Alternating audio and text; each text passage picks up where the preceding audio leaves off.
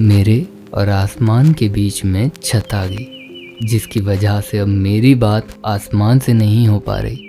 छत का अपना तकबर है। जमी से कुछ ही थोड़े ऊपर है, वो भी दीवारों के सहारे, पर फिर भी बात हमेशा ऊंचाइयों की करती है। आसमां की यही खूबसूरती थी कि वो हमेशा से सबसे ऊँचा था, पर झुक कर तारीफ़ हमेशा जमी की करता था। फिर भी न आसमान बुरा है, न छत। न कोई शिकायत है, न हमें कोई शिकायत करने का हक। क्या कभी बादलों से कहा हमने चाँद को क्यों छुपा रखा है? रोशनी से कहा हमने, तुम यहाँ हो तो अंधेरा सा कहाँ छा रखा है?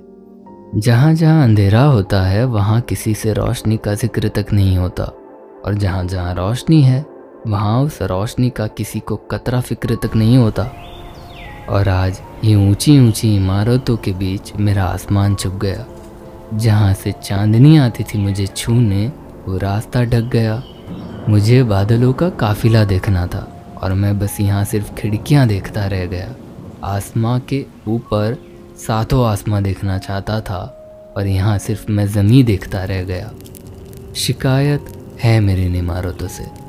मेरा आसमां से फासला कुछ यूँ कर दिया, जो मेरे लिए उम्मीद थी रोशनी की, उस उम्मीद को वहाँ धुंधला कर दिया।